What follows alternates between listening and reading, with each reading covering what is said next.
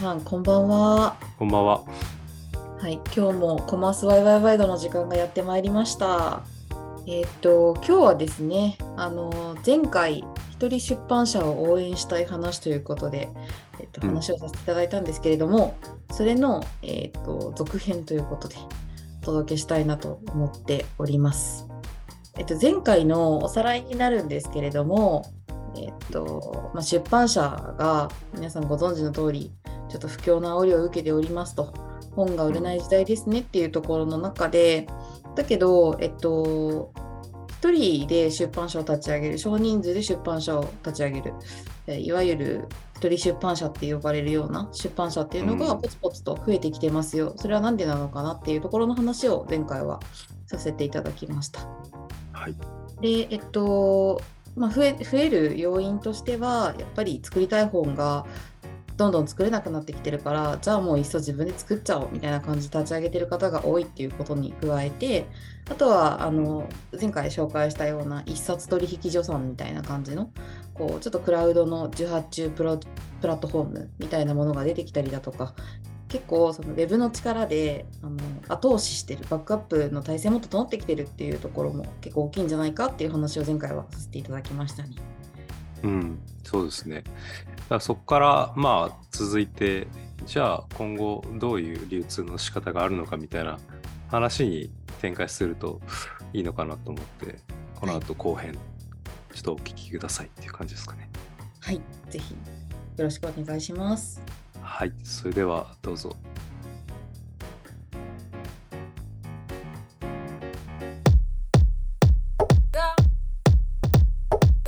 コマースワイワイワイド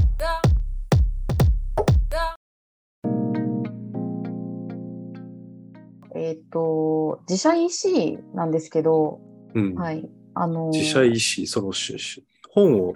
EC で売る、自社サイトで売るってことですよね。出版社側が自社サイトで本を売るっていうところなんですけ T2C ど。だ。そうですね。はい。そこが、えっと、今だと、その、ショッピファイとか、ストアーズみたいな感じに、あの、手軽に作ることができるようなサービスっていうのが増えてきてるんで、やりやすくなってると思うんですけど、あの、うんうん。そういうのも昔だとちょっと難しかったのかなっていうところがあって、で、今、そういうことができる環境、あの、なんていうか、そんな触触ったことがあんまりない人でも簡単に構築できる環境っていうのが整ってきてることで、えっと、結構小規模出版社の方で、そういうのをあの自分でやってる方も多いと思うんですけど、うんうんなんかこれの何がいいかって、あの、本だけを売らなくてもいいっていうところかなと思ってます。あまあ、うん要はグッズですね。関連グッズ。で、結構その、一人出版社はあの独立系書店も一緒なんですけど、そのテーマとかポリシーとかっていうところが思想みたいなものがすごいあのはっきりしてることが多いかなと思うんで、あの、本とか、あとは作家さんとかっていうよりも、まあ、出版社自体にファンがつきやすいかなと思ってます。うん。うん。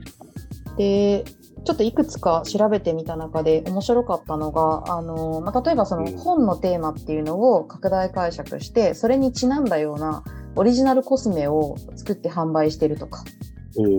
そういうのも、はい、あったりして結構本以外でマネタイズしてるこ事例みたいなのもいくつかあったんですね。うんなるほどね。はい。で、結構、あのー一人でやってる出版社さんとかって、1年に刊行できる本の数とかもたかが知れてるので、ってなると、やっぱりその本だけで売っていくのは厳しいっていう感じになるかなと思うんで、まあ、グッズをうん、関連グッズを売っていくっていうのは、まあ、結構バカにできないところなのかなと思ってます。うんうんうんうんまああのまあ、音楽とかもやっぱそうですけど、はい。まあ実際のそのいわゆるメディアその CD だと、うんうんうんまあ、今だと、まあ、配信というかはい。になりますけど、まあ、そういった、まあ、作った楽曲を、まあ、聴いてもらうためにパッケージで売るっていう、うんまあ、これ、が、まあ、書店の本だったとすると、まあ、やっぱりいわゆるそのライブと IP っていうのは、まあそういうこう複数の、まあ、お金の作り方がありますけど、うん。書店っていうか出版だとやっぱりあくまで本っていうはい。パッケージを売るっていうところがあくまでメインのビジネスモデルだったから、そこからっていう展開って難しいしあんまり想像がつきつかなかったんですけど、うん。うん、自社 EC ってなるとまさにそうですよね。そこからその作者さんだったり、出版社さんだったり、まあ、あるいはその想定を書いてるそのデザインうんうん。だったり、でいろんな多分展開の仕方があって、まあ、もちろんね、漫画だったらアニメ化とか映画化とか、そういうのもあるでしょうし、そういった形で、うんなんか可能性が見出しやすいですよね、今まで。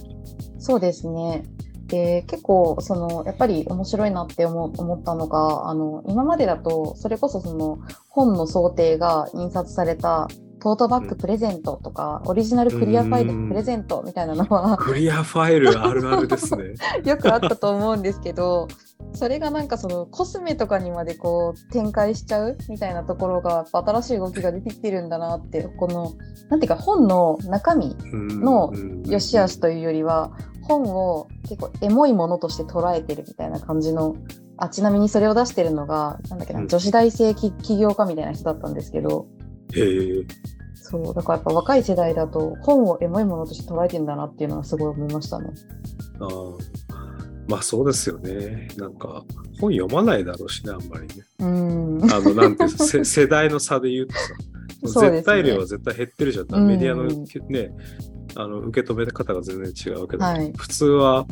もうね、スマホガンガンスワイプしてうん動画見るっていうのは当たり前の時にわざわざ紙の本を高いお金出して買って読むっていうこと自体は、もうもはや別のイベントですよね。そのそうですね。なんでそこになんかナラティブっていうかね、やっぱストーリーをくっつけていくっていうのは、本が当たり前じゃなくなったから、なくなってきたからこその、逆に？なんか、うーん、なんか価値のつけ方なのかなってう今ん思いますね。そうですね。ちょっとあのおじさんおばさんじゃ思いつかないような発想かなとちょっとそれは思ういましたね。ーん、そうですね。確かに。考えないもんな。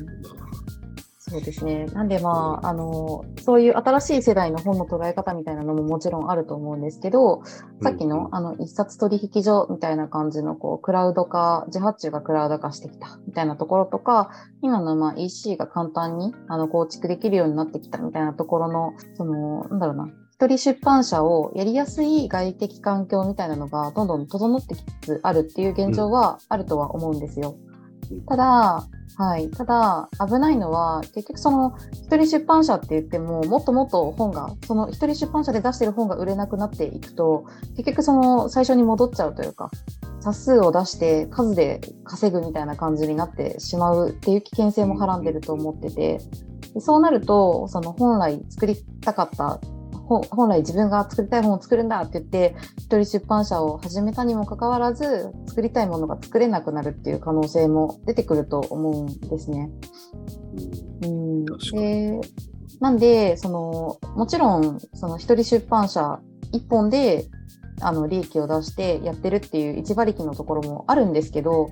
あの、まあ、そんなのは結構ほんの一部で多くのあの一人出版社さんとかっていうのは、まあ、兼業というか他にまあフリーとかの編集とかライティングみたいなことをやりながら出版の方はもう採算度外視で好きな本を作るんですみたいな感じでやってるところも多いっていう話はちらほら聞きます。なるほうん。でなのでそうなんか結構ここが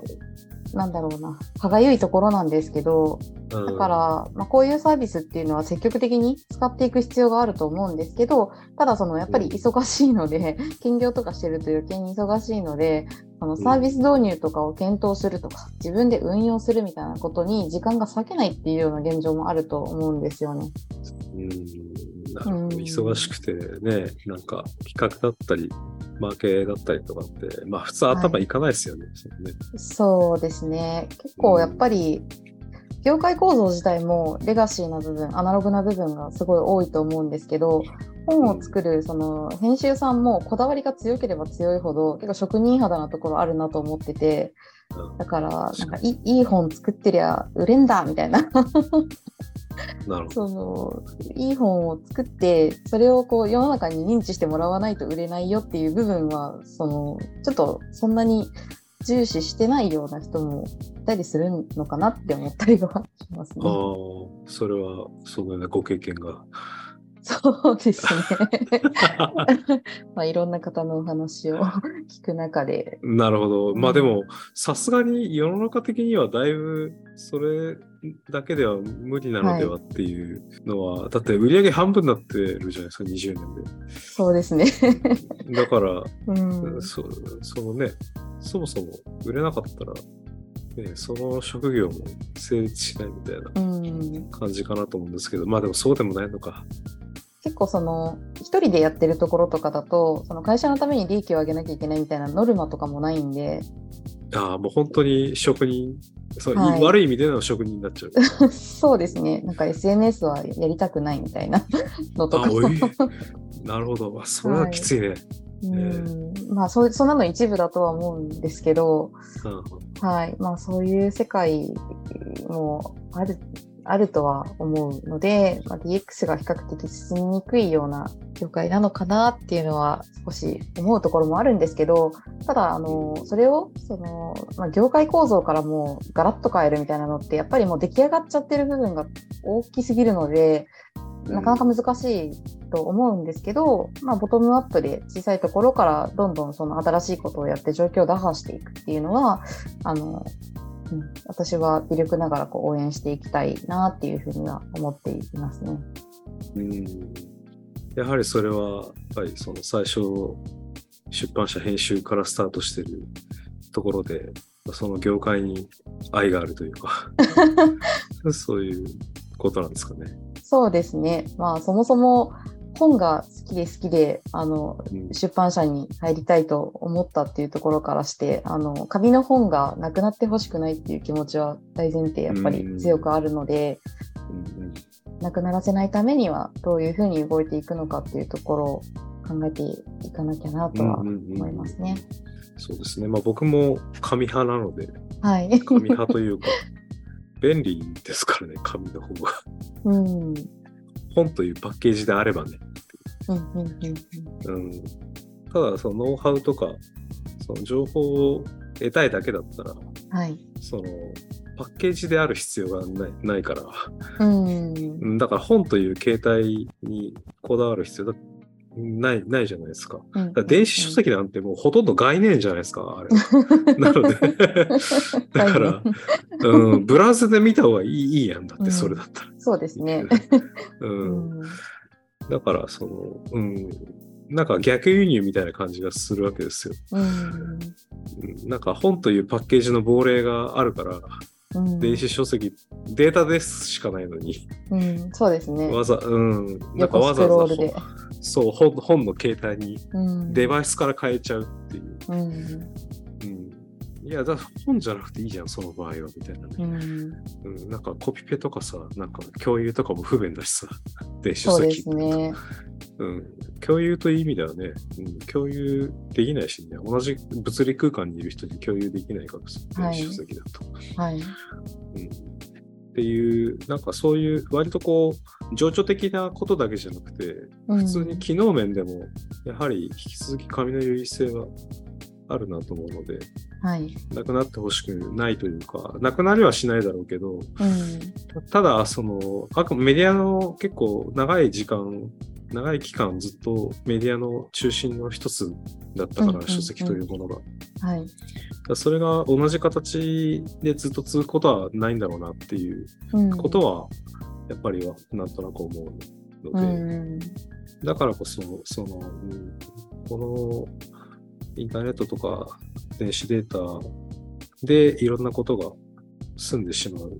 むしろそっちの方が可処分時間が圧倒的に長くなっているといううん。中で、うん、本という形態がどういうふうにそう存在していけるのかっていうのは、なんか考えちゃいますよね。そうですね。うん。なくなってほしくないですしね。うん。そうですね。なので、そうですね、まあ、そういう気持ちが、あのある人っていうのももちろん少なからずたくさんいると思うので、新しいそのサービスとして本のサブスクリプションだとか、あとはなんかその本のマッチングサービスみたいなものとかも、えー、と今結構出てきてるので、その辺の話は、販売手法とかの話はまた別でお話できればいいなっていうふうに思います。わかりました。じゃあちょっとあれですね。この話は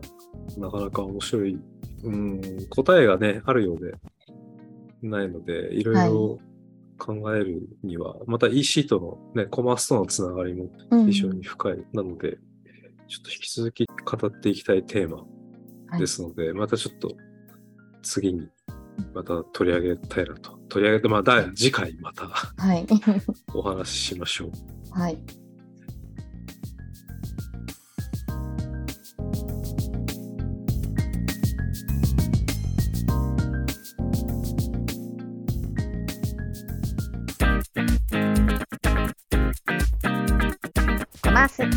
ワイド。